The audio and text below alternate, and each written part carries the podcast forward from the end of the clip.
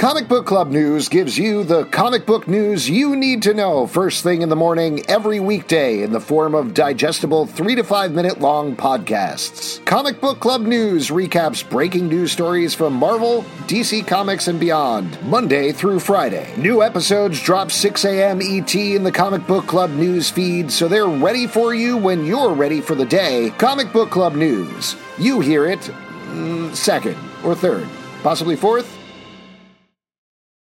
What's so special about Hero Bread's soft, fluffy, and delicious breads, buns, and tortillas?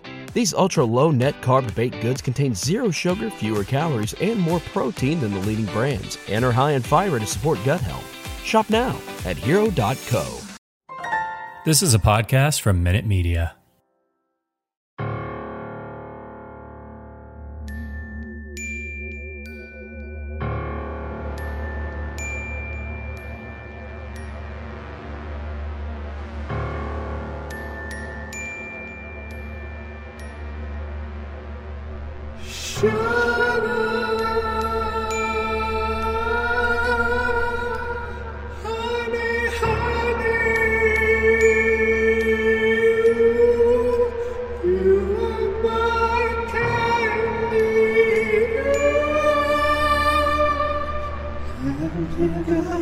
me.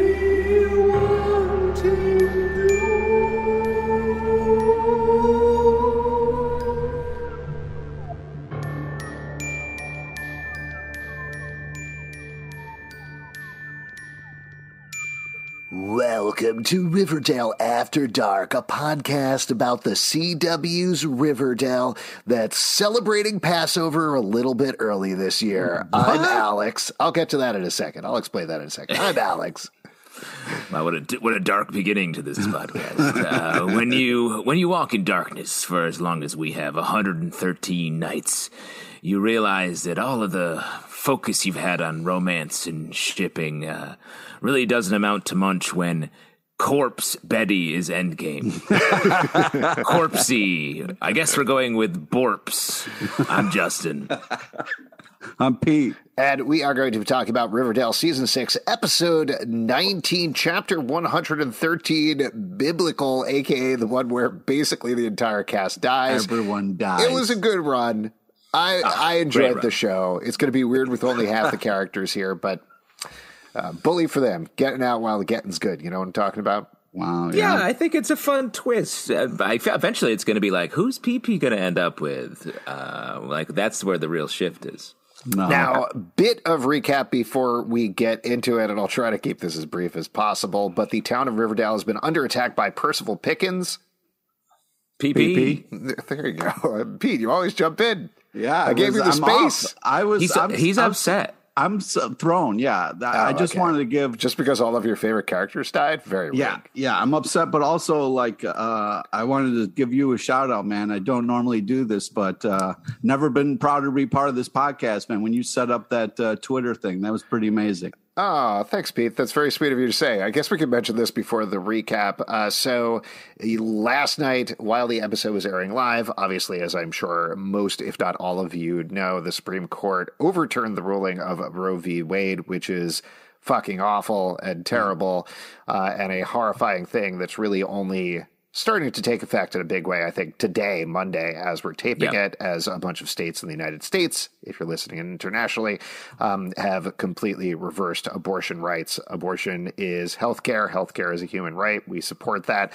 So, not that this is a fun issue, but we decided to try to frame it in a fun way by doing a live tweet fundraiser where we gave different things uh, different dollar amounts, and based on the dollar amounts, if those things happened in the episode, we would give a little bit of money. So, like two dollars if two characters kiss, five dollars if anyone says Endgame, fifty dollars if Veronica specifically says Endgame. Really, Wow. screw the pooch there. Hey, come on, glad to do it, dude. No, Glad I'm do happy it. to do it. Uh, the one that was funniest to me, we uh, did a bunch of them, and you can check them out on our Twitter account. Uh, but the one that funniest to me that was I kind of threw this in there, like, yeah, they'll probably mention Baby Anthony once or twice. So two dollars for Baby Anthony and twenty dollars $100 if Baby Anthony gets called any name other than Baby Anthony. And beyond like the rest of the episode, there was that one scene where all the characters are like, Baby Anthony, Baby Anthony, Baby Anthony, Anthony. Baby Anthony, Anthony. And I was like, oh my God, I'm to, I'm to go broke here. Uh, and ultimately it ended up, I think it was $209 over the course of the episode.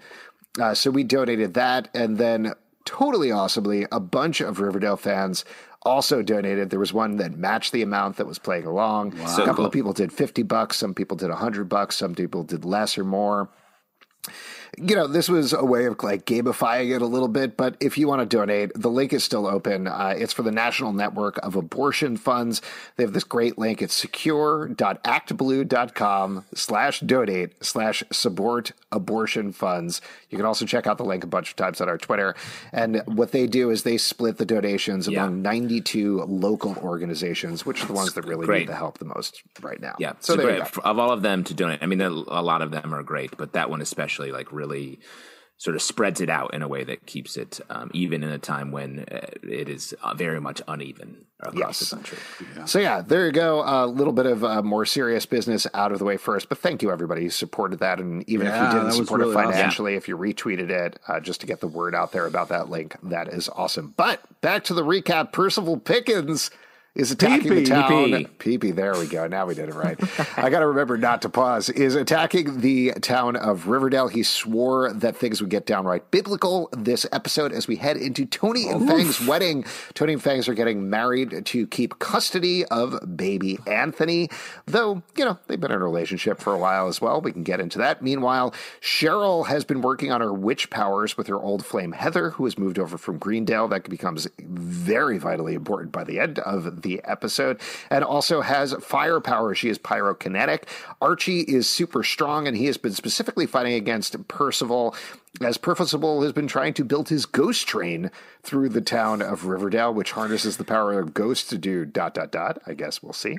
Something And bad. He's also been working very heavily with Tabitha, who has moved Pop's diner to El Royale, the boxing gym, uh, in order to, uh, too complicated to mention, but Tabitha has been really on the side of the workers as well, including Fangs and uh, Moose and a couple of other people. Moose and Kevin have been dating again, while Kevin has been under the thrall of Percival Pickens and sparring with Toni and Fangs about custody of baby Anthony, as we found out last episode. And we could probably get into this for a little bit, but the phrase we should actually use is he is not the biological father of baby Anthony. There's been a lot of, I think, rightful consternation about saying he's not the real father because, Right. you know, he could be the real father. He is the real father of baby Anthony because he's the father, but he's not the biological father. Not to get into into it right Yeah. at the moment too much.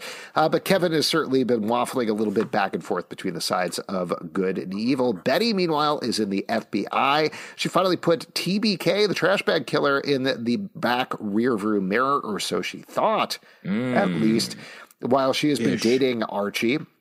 And they committed Can to you say, can you say dating? I would say quote unquote dating. Wouldn't no, you say? no, no. No, They've they're fully- they full on committed to each other in the This last episode which is especially. great. While Jughead and Tabitha have been dating, Jughead, meanwhile, has locked himself in the sex bunker because he has been hearing voices from Rivervale among every other voice in the world because he has powers that allow him to heal people's thoughts.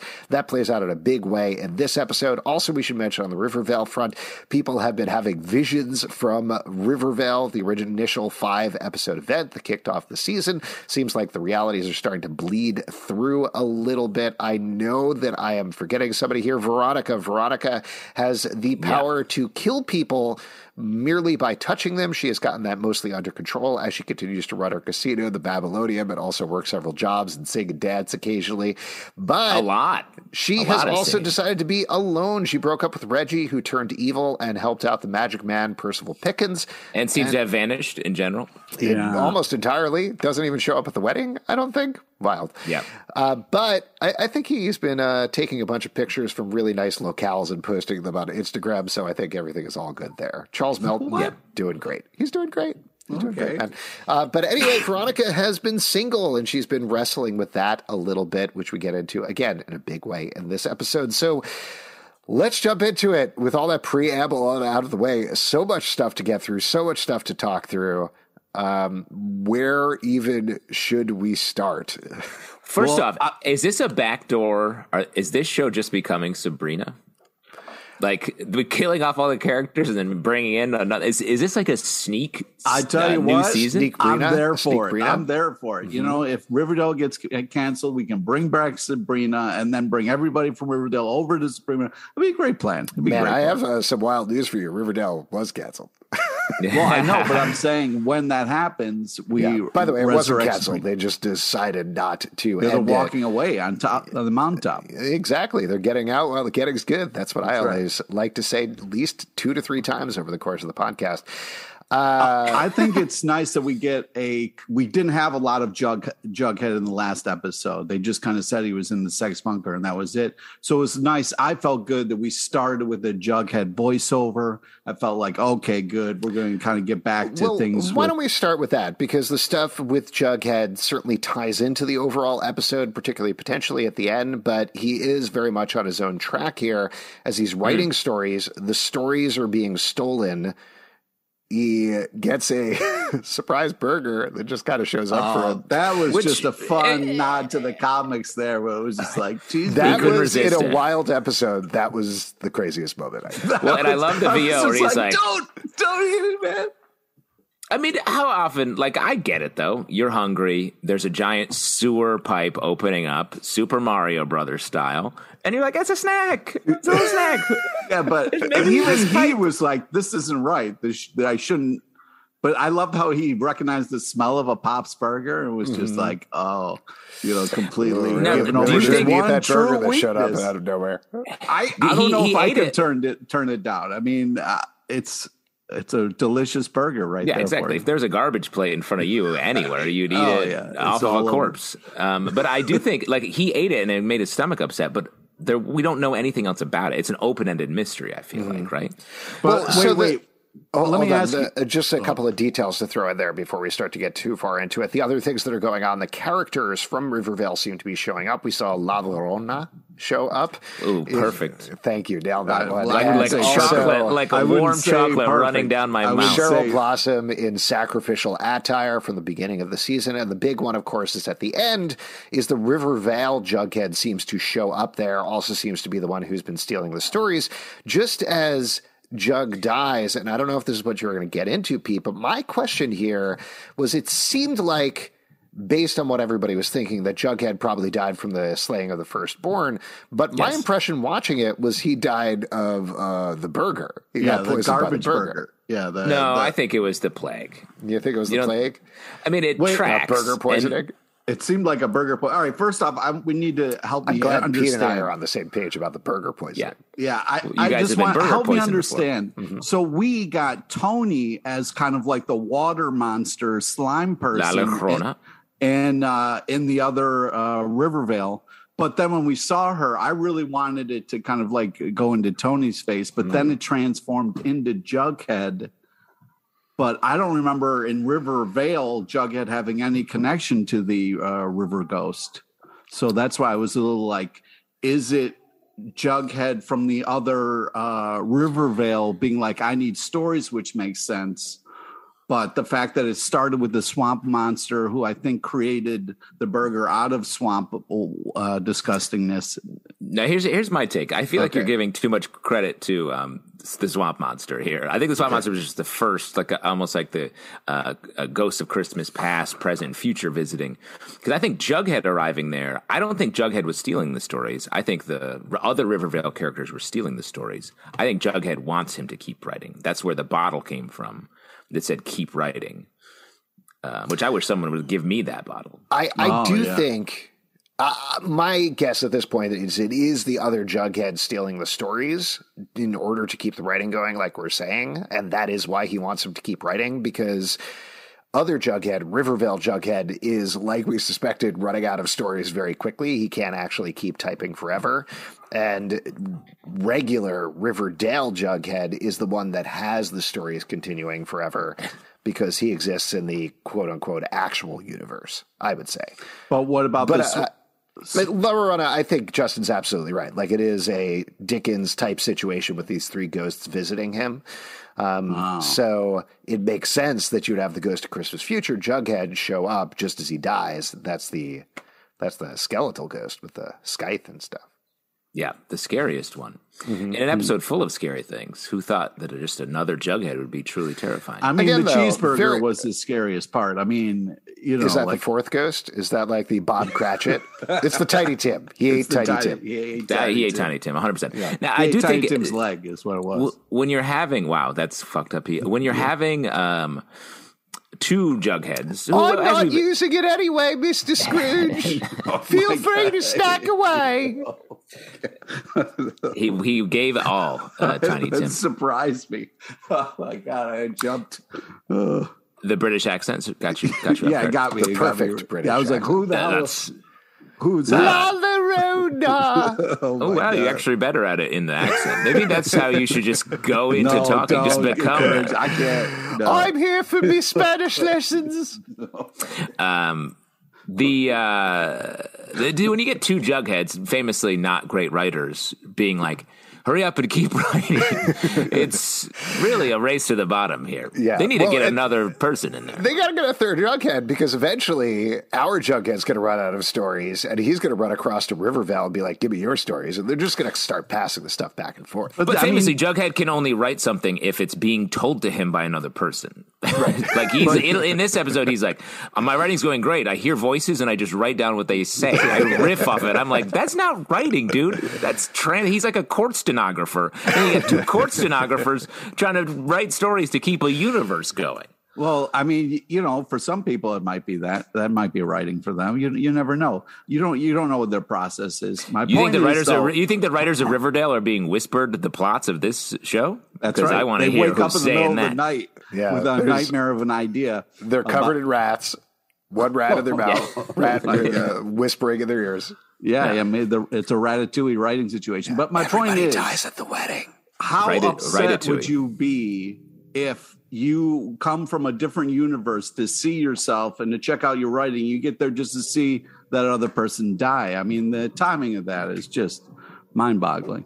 Uh, Do you think Vi- Rivervale Jughead is like, like, whoa? I thought where I came from was fucked up. What the fuck is going on here? We This is talked supposed about to be that with safe Riverdale, where they're like, "Yeah, this is like a really dark version of the Riverdale universe." Like, no, it ain't. yeah. no, no, it is. If anything, it's like the vacation Riverdale. I want to Yeah, pop over to everybody comes back Riverdale for some fun. fine. They're going to an amusement park. All right, lots of other stuff to talk about in the episode, though. So, do we want to jump to the main plot with What's the main plot? uh, Toni and Fang's wedding? Uh, Oh, oh, God. I'm Oh, we got not a fan. And I got to say, this was perhaps, uh, we've been talking about Choni as a thing. yeah. Uh, this episode and uh, how As each maybe episode the only thing. each episode keeps pushing Choni further Oh, off, true. and this one even further. Like, and I don't say that with pleasure. I say that with uh, uh, Alex as our Choni uh, rep representative, voted by the Choni population to represent uh, on this podcast. Uh, I'll tell Not you the what. Watching, watching Cheryl have to marry Toni and Fangs. I had COVID this week. This was worse. Wow. First off, Chauvin. sorry. You had Sorry to hear sh- that. sh- Chauvin. Uh, but I also think that like uh, Cheryl's sidestep so they could kiss was uh, I mean that was a master stroke of Cheryl kind of like I can't take being this close to this but also like a polite nice thing to do. Uh, I was really impressed with Cheryl except for the murder she wanted to do in this episode which was was big into the understandable because a lot of times when people get married that's the gift they can't put on the registry. You know what I mean? Like that's One the murder. Yeah, yeah. If you could, wouldn't mind murdering someone for my union.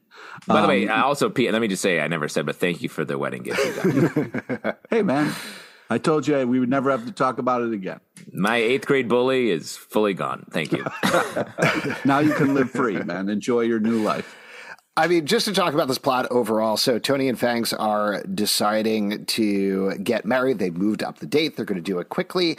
But uh, over the course of it, Percival very specifically is attacking not just the town with plagues, but Toni and Fang's wedding with plagues that forces them to pivot a couple of different times. They enlist Veronica as a wedding planner, which she kind of takes to reluctantly. They get Cheryl Doesn't to want the job. officiate over the wedding, which also she's doing reluctantly. Kevin gives up the custody battle to Toni and Fangs, and so they ask That him was- to perform at the wedding. that was and a- here's the thing: you guys nice. got to help me out because, like we were talking about before, I'm a Choni shipper. You know. Uh, died in the wool or whatever the expression is. Yeah. So like this was very hard to watch, but the idea, like just trying to think from a logical perspective, and I know they're friends and I know we're watching a TV show. Like I understand that logically. But emotionally, the idea of Toni and Fangs being like, Hey, to Toni, hey, my ex girlfriend, who still clearly is in love with me, officiate Yeah. my wedding. And Fangs being like, hey, Kevin, my ex boyfriend, who we just won a custody battle and wrecked his life because of it, and he's bummed out and is with the most evil guy in town, perform at our wedding? That's fucked up. I mean, I 100% agree. The idea of asking an ex to officiate your wedding is truly in a show where we have uh, terms like um, uh, wormwood, locust uh, flying around, um, harlot of Babylon. That is the craziest thing that happened in this episode by far. Yeah, whole- I mean, it was hard because when the wedding started, I initially booed because I was like, I am, I don't, I'm not on this team. I'm not rooting for this team. Um, but the show worked really hard to give them the vows and the moments to kind of win over the crowd. I just don't know if we can do it. I mean, we're in too deep for our other ships, but uh, they gave it a go. I mean, it was weird that like everybody was kind of like, "Hey, maybe we shouldn't do a wedding." It seems like we're being attacked by like a really super evil force. And Archie was like, "We need to do this," and was like, "Okay, I guess we need to do this." But it really seemed like maybe if we focused more on the PP and less on a wedding that maybe Focus half the the town doesn't believe in, you know. But it was an interesting point of kind of like this is will bring us together. Uh, I, to your point, Pete, and again, this is me putting all emotion aside and thinking entirely logically. I do think the actors all did a good job. I think the way that they executed it looks good. You're absolutely right in terms of the sequence. They really, really tried very hard to sell everybody on this relationship, the wedding, and in the overall plot of the episode in terms of bringing the cast together in this joyful moment, like just looking at that moment, totally divorced from having watched six seasons of the show. I think, yes, visually that worked. But emotionally, it's not satisfying. And it's not hmm. satisfying in the way of like, Yes, I guess I'm glad to see a more emotional Cheryl, but I would be more satisfied for Cheryl to be like, no, Toni, I love you at this wedding and try to disrupt the wedding. And that to me, even with the incredible emotional growth she's got over the course of the season with Heather and everything else, that to me feels more true to the character personally. But I understand that's also not a move that they wanted to make right now. But and I, I, I just think Cheryl seems to have moved on. Toni's clearly moved on. And Cheryl's does as well. Like in the scene with her and Heather, Watch and she's like, goddamn well, mouth. well, and I say that like I'm I'm just trying to bring what the take on the show uncolored by Choni loving Choni. Um, because I think what the show is telling us is like, hey, and maybe this isn't permanent, but currently she, even Cheryl has moved on. When she gets the call with Heather and she's like, uh, Toni wants me to officiate a wedding. And Heather's like, that's hard. And she's like, yeah, She says Like it's a she's- very she's- nice thing to do. 100%. And like, they are the connection. Over the course of the episode, when, she, when Cheryl steps aside after officiating the wedding, she's not upset. She's making way. Oh my god! Did you see the look on her face when she stepped aside? It was I- amazing. it was like I don't think it was very. It was not m- meant to be a statement. I don't think. I think it was an actor playing the role and like being like, I have feelings here. But the show wasn't like showing us that that was an important moment because I think the show's telling us uh, Cheryl and Heather. well, uh, I think Heather is where the sometimes power the is. camera can't help but capture emotion. Well, of and course. that was like a real kind of moment of Cheryl kind of dying a little bit inside, along with all of us. But I think it's uh, it is nice that you can kind of not be emotional about this and just say uh, a little bit of what's going on because it's hard not to see it through these emotions. So, well, I mean, the other side of it is that 100%. Honestly, I watched that scene and I was like, okay, here we go. Choni's coming because, and I, I think the reason for this is that, like, you're absolutely right. Yes, Cheryl is with Heather and Toni is clearly married to Fangs, other than the fact that they're both corpses. I think they're both dead at the end of the episode. Yeah. Right. Mm-hmm. Um, so that's going to be tough in terms of the relationship. Well, uh, but I do think at least they're on the same page, Alex. Yes, just looking at Cheryl's development, like we've been talking about, I think the idea here, as we've been talking about for seasons, is that Cheryl was with Toni they loved each other deeply and fully, but it didn't quite work because of the places that they were in as people. Cheryl then got together with Minerva, who was just another Cheryl, but it was very much the rebound relationship. Here with Heather, she's allowed to grow and change and become a more full, whole person so that she can get you're, back together with You're a conspiracy theory. You're a flat earther. I think you're I'm right. Choni flat right. earther. I'll, I, will put money on it. I'll put money. I'll put, how much money do you want? Five hundred. Yeah, how much money do I want? Exactly, because that, that's how this is wager is going to go. Uh, yeah. I mean, I I still I still Choni's in the bones of this show, and I would be surprised if they don't get back to it. But this show also almost exclusively moves forward at a blistering pace. Yeah, but and it very about, rarely goes backward. But think about the tears of joy when in the last season, at some point, they get back together and, like, you know, maybe for a moment in yeah, time. I'm going to be honest. I'll say something very potentially controversial here. I think as we are entering the last season of Riverdale, the final season of Riverdale with season seven, I think they were they are probably aware there would be more negative press, more pissed off, more upset people, more frustrated people if Choni didn't get together by the end than for Bughead or Barchie or Varchie or any of those combinations. Wow. Interesting take. Again, perhaps influenced by your personal take. Uh, oh, you're saying your issue is the biggest issue that everyone has to deal with in this show? Yeah, and I think your everybody's issue. like super on board with it. Yeah. Well, I guess we'll see. Um, I, I, don't want to be painted as an anti Choni because I am pro Choni. It's just you guys are uh, you guys are peepees in the nuts. Choni army. Yeah, we're, we're, over the deep end. In it. You got a couple peepees over here. Yeah, we're a bunch of Choni truthers. It's fine. You're Choni peepees. Yeah, yeah easy with that. Uh, so let's uh, let's move on and talk Should about. We call it Shonanon. We could call it Shonanon. Oh, that. Oh my god! well, careful, no, buddy. Well, I would like to talk about. It was nice to see Kevin have a good app I was very happy for Kevin.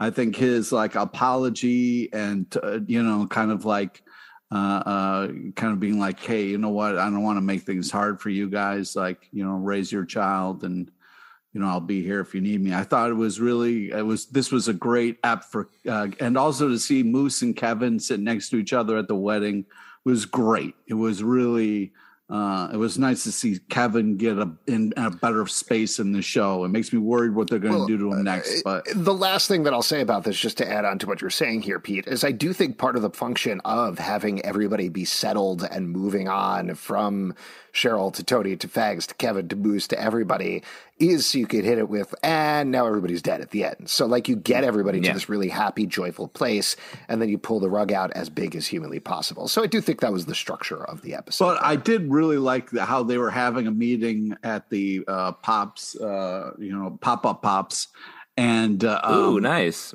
And they were like, wait there's another person here. We're forgetting about Kevin.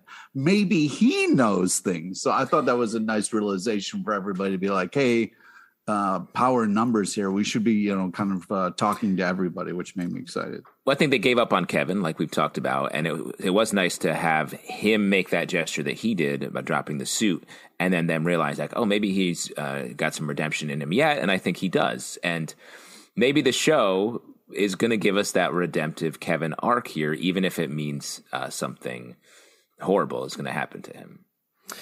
Yeah, potentially. I don't know. It definitely feels like, given that they killed off half the cast towards the end of the season, we know they're they're going to be back next episode. We know they're going to be back for the final battle. I do wonder if we are going to have at least one actual permanent sacrifice death by the end here Probably not Jughead because we've been told it is Jughead, but could be Kevin, could be somebody well, that's else. what I don't know. I, I, that's what uh, the Kevin arc is.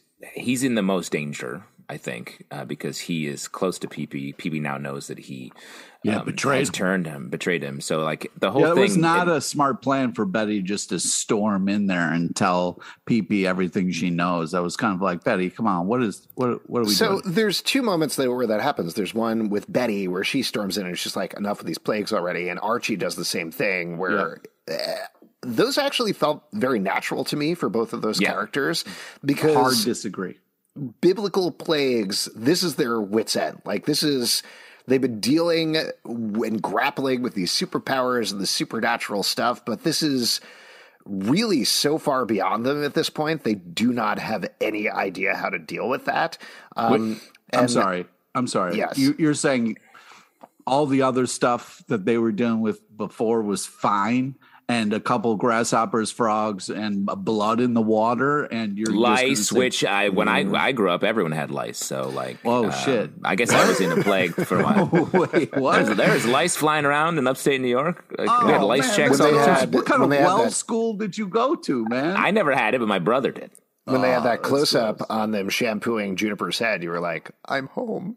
Yeah, I mean, truly, I have a daughter named Juniper, so it was really feeling. Every morning you wake her up by rubbing your head on her, like, here you go. Take daddy's lice. And technically, I guess I have a daughter, but I also have all of the lice that are also part of my family. I'm just kidding. We're we're louse free over here in Brooklyn. Oh, okay. That's good to know. Thank you for saying that. Uh, As you the- from a I just wanted to mention, I, I know I joked about this earlier, but with the plagues thing, so all of those plagues are from the story of Passover. So as soon as they Ah, got the into Passover that's what I was getting to earlier. As soon Yes. as right at the top of the episode, they were like frogs, vermin, rivers of blood. I was like, oh, okay, we're doing Passover, so this is going to end with the slaying of the firstborn. And my next thought after Oh, that was like, huh, I really wish they had some Jews in Riverdale. It would have been like, oh, we they see would what's have up. known. They would have what gotten was ahead of that. The only, Yeah. as far as I know, the only Jewish character in Archie comics is Dilton, and he died several seasons back. So he could have warned them, but He could have. Oh well. yeah. He He Maybe been that's hey, who we gotta bring Who's back. the firstborn here? We You're got gonna a- we got a classic Uh, you're gonna die. going on you're here, gonna guys. die. Oh Yeah. my god. So anyway, wow, I didn't. Well, that's that's good to know. yeah, good one While we're talking about- for the first minute of the episode. I was like, "This is where it's going." So Wow. Uh, while we're talking about like just all of the awful things that happened this episode, I want to talk about maybe the worst the um, the napkin fold that Veronica uh, chose for the wedding. I don't We- think so. What are you talking about? Those were beautiful little swan birds. The table No good. napkin swan. What? What do you? What, you would rather have a triangle than a swan? Uh, I mean, it's a little. I'm just saying, it's a little like Borscht Belt cruise ship for uh, a nice uh, high society, very high society diner wedding. It's a diner wedding. It's a wedding in a pop up diner. She like, let's make it performed nice. Sondheim at the rehearsal dinner. I think. So, I let- think listen, we're Jen, let- already very firmly in the Catskills. all right. That's a, you know, Fir- that's First fair. off, I I, will say thought that's that fair. napkin thing was uh, adorbs and a nice touch when everybody was about to die. I mean, if you, I guess- you so I'd be keeling happy to- over- If you're like I'd be happy to plan past- your wedding, Pete, because it seems like you have uh, low standards. Okay, well, I'm just saying if you're dying past the table and the last thing you see is maybe some napkins on your way down, you're be like, "Oh, that's a little goose. Oh, it's adorable." You So know, it's goose. You know, it's a nice thought to have as you're kind of Yeah. passing the table and, and crashing to the ground to the, Yeah, and then when you get to hell, Satan is like, "Haha, fucker! It was a swan." Yeah. Now, uh, I don't know you, about you guys, but uh, Veronica's uh, performance really triggered me, and I had a lot of flashbacks to some like horrible uh, improv shows and stuff where people would just be yelling at the audience, like "You should be laughing, you should all rise and praise me." I was like, "Holy shit, this is a really weird uh, number." Well, uh, talk about talking about Veronica's storyline all altogether. I thought was great. Like she's like, I'm alone. This is something we've talked about a lot this season, and um, then she finally is giving it voice. Uh, I'm alone, um, and then she does this like killer number. She's had the most songs in this season by far, which I This think was- is cool.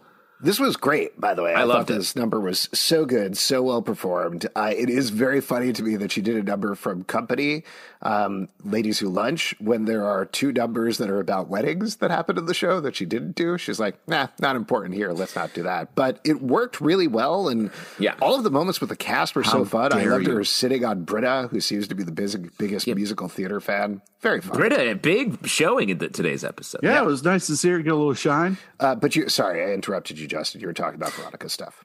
Uh, yeah, and so that moment, and I feel like everyone's expressing a little bit of concern for her uh, in the middle of that song. We they're enjoying it, but they're also like, "Yo, what's up with this lady?" And then she, uh, Betty offers that offers her the chance to come to the wedding with um, her ex, uh, which I thought was, you know, sort of like nice, but also like we not not great. And But then the a- great scene, the great scene with Tabitha, Wait, wait, where wait. she's you you mentioned that, and that was a really nice moment where, uh, and it helped Veronica. You know, she kind of remembered a little bit of who she was fighting for, her friends, and that was adorable. We thought of the three of them going to a dance together before all this madness occurred. I thought that was a beautiful little moment. Sorry, go ahead. Can I, can I ask a quick question? This is a, definitely a side note, but in that speech, where which I also thought was very sweet and a very sweet scene, and I love that they are really doubling down on Betty and Veronica being friends in these last couple of episodes. forever. So nice to see again. But Veronica says it reminds me what I'm fighting for in this Wicked Little Town. Wicked Little Town was the Hedwig episode, which included the first Barchie kiss where they're cheating on Jughead and Veronica. Do you think that was a reference at all? Um, yeah, probably just a, a casual like like knock on that. I, I thought that that's cool to have that like, very subtle uh, callback to that. Yeah. Um, but so I was saying that that last scene with her and Tabitha, where she's like, "Hey Tabitha, you see the future? What is Oh, my Endgame?" God, And I thought this this was I got my heart was racing Yeah, when she I was asked that, like, oh and especially God, the fact what's that they lingered, that Yeah. she was about like we got a back call back before she was about to answer, um, and she was very much like I think what she was going to say is like. Actually, it's neither, or something else happens, and that's right when everyone started dying. No way, man. It seemed like she was going to say, "You get Archie." Oh, I don't think so. I- That's that's no. you. No, I I almost think it doesn't matter what she was going to say. Like, Hundred percent. it is not the sort of scene the way they Why? Because it. everybody died. No, because I think like they might be planning for season seven now. They might actually have an idea of what the end games are potentially down the road, but that's also 22 episodes down, whatever happens in that season. I do Yeah. think this is the sort of thing where it's open ended and whatever she was going to say could be applicable to this season. Like Justin is saying, like, well, I'll tell you, actually, Archie is about to die right now. And then next episode, we're going to be witches. Like, that's the thing that she could say. Or versus, like, well, actually, you're never going to be endgame. Or, well, actually, Betty's never going to be endgame. Or, you know, whatever it was. Um, it, I, It seemed like she had I- like a little mischievous smile of like, "I No, have good news for you. Me. I have Yeah, good she seemed news for you, but I don't want to spoil things." I mean, I know why you thought that, Pete. I know. why Yeah, exactly. You guys are both just like, wow, you're just like so obvious. Oh, yeah, you're of you really are- above this shit. what? Anyway, Barchie, I strong was app. just telling you what I was seeing. That's all I'm saying. We're we're suckers, all three of us. 100%. Three of us. 100%. Um, we should call this Riverdale after Lucy pulls away the football. Yeah, that's very funny. Um, but I thought this storyline was really cool. I love the shot that led to that Tabitha scene where it cuts through all the couples in love and lands on Veronica alone. Mm-hmm. Um, very good. I don't I don't know who she could possibly be with right now. I don't know. Like it's not Reggie. I don't think Could be Reggie. it's- It could be. He wasn't there, but he would have to come out of PP's influence and Yeah, he would have don't to come back. I mean, if Kevin could come back, uh, Reg can. You know, it just makes me feel like there's another story that Veronica's about to be a part of. Do you think, I'm just going to throw out a wild possibility, uh, just because we're talking about the end of the season here and who potentially could die, do you think maybe Veronica could die?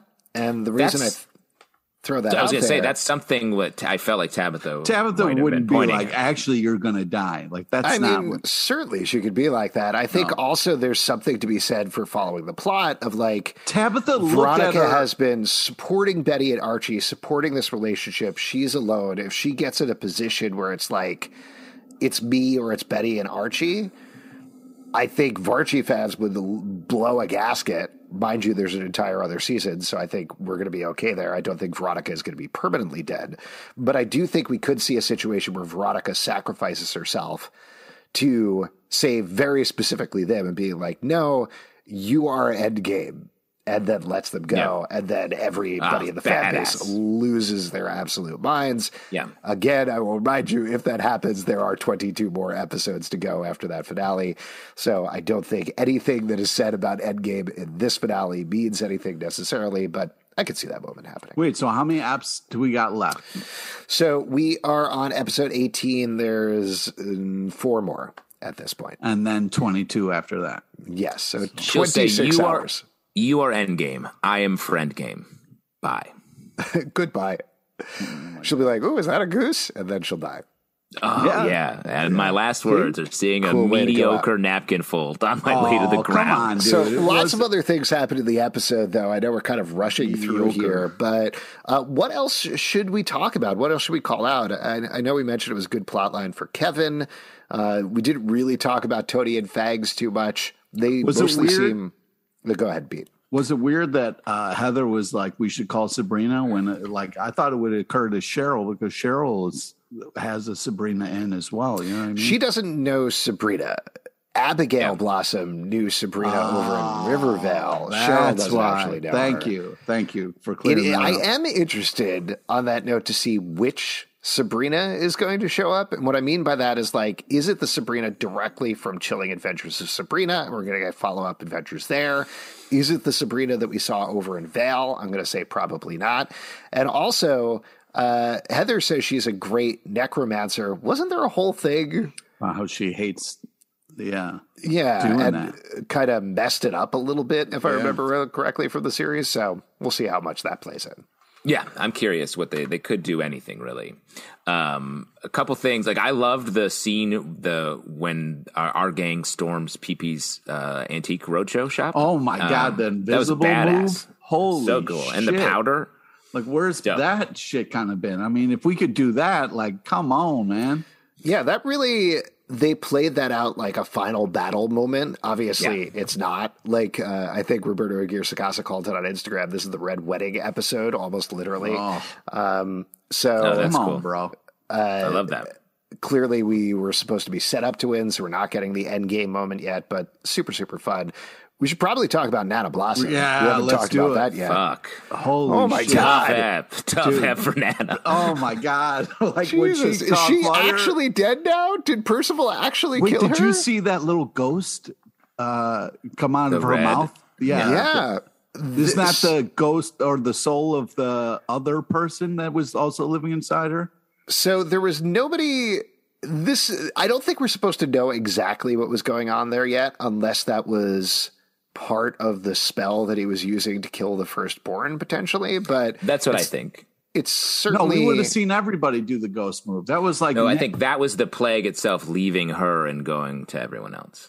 Yeah. It's more by the way I read it. really. But if that's the death of Nana Blossom, what a bummer! So sad. so Bursting to into see. flames and then uh, that was the most stressed out I got the entire episode, including the tags wedding. I kept, wow, I kept thinking stressful app for Cheryl- AZ Very over here. stressful. I, I kept love think- Nana. I thought kept, kept thinking Cheryl would like kick in the door because she PP was being loud. And I thought like Cheryl's definitely going to hear this. I don't know what part of the house she's in, but She Cheryl's was at got a to hear this. wedding event. Ah, it was. I really wanted Cheryl to save the day and, and and not have her die. It was. uh I, when everybody else died, I was like, okay, great. But that was, you know, to see Nana go out like that. Well, I mean, given we have a necromancer coming in the next episode to bring people back to life, there's certainly a possibility there. Maybe Nana is off the show, but they could also do a thing where Sabrina's like, well, let's do a quick practice spell on your Nana in case it goes wrong. Oh, great call. Oh, good yeah. call. So She's lived a know. full life, Yes, it's fine. full Um, evil life. So we'll see what happens there, I guess, with her. But man, that that scene, the twist there with the pyrokinesis taking down Percival. Ah, when Another he great jumped scene. in the chair, I was like, oh shit! you This knew is what a- was happening because I didn't pick it up until I was it like, was I thought it was really I well was well. The only other person in the fucking chair was Nana. Yeah, and that's how magic works. All where your butt is. Yep. Be Any other moments from on. the episode you guys want to call out before we start to wrap up here? That was a great, ep- really well shot episode, and truly like scary. This is a huge, big Yeah. action episode, and I thought it was just really great. And I'll mention this is actually the last episode that Brian E. Paterson, who we had on the podcast a couple of months ago, I guess at this point, uh, he wrote on the show starting in season one Yeah. all the way through here. And this is the last episode he wrote. I don't know where he's headed next, but great run over the course Great of run. six episodes and definitely a very big episode to go out on. Yeah, indeed. I, I also just want to quickly say that uh, creepy baby doll was really intense. Everything's scary. Every little bit is scary in this show. make us a doll that looks exactly like Baby Anthony. Do they have dolls of everybody just in case? Oh my god! I'm sure it's good to just have that have that stock stockpile there. Mm-hmm. Who was the MVP this episode, Justin? Who is MVP? Got to give it up to Ronnie in this episode. Great Oh, Veronica wow. episode. She's sort of taking the center spotlight that Jughead used to occupy in this show as like the one who is observing and uh, sort of driving the action. And I'm here for it. Um, really looking forward to sort of where she ends up at this uh, as the season's closing up. Pete, what about you? Who's MVP? I gotta go with Nana. Uh, you know, if this is it, we gotta give her a shout out and appreciate everything she's brought to the show. So, um, she's been a part of a lot of evil plans, and uh, you know, hopefully, we'll see her inside the walls someday. But uh, uh, you know, R.I.P. Thanks for what you did The dream to end up in the walls. on this show, for real. I mean, that's, uh, I'm going to put that on your tombstone, Pete. See you in the walls someday. He's in the walls now. yeah. Uh, actually, I guess your epitaph actually was was that a goose. Um, so I'm going to give it up. Nice Uh, goose. We didn't talk about it much, but I'm going to actually give it up for Archie this episode. I thought like Great Archie. the emotional depths that he went to this episode, how strung out he got was great. The scenes of him fixing the railroad in the darkness were really Beautiful. intensely it filmed. looked like he built the whole thing himself. Yeah, so really good stuff uh, for him, which was surprising and fun to see. If you would like to support this podcast, patreon.com slash comic book club. Also, we do a live show every Tuesday night at 7 p.m. to Crowdcast and YouTube. Come hang out. We would love to chat with you about Riverdale. Apple, Spotify, Stitcher, or the app of your choice to subscribe, listen, and follow the show at Riverdale Dark on Twitter, Riverdale After on Instagram, Riverdale After Dark on Facebook, comicbookclublive.com for this podcast, and many more. Until next time, we'll see you after dark. Betty plus corpse is Borps. Let's trend it.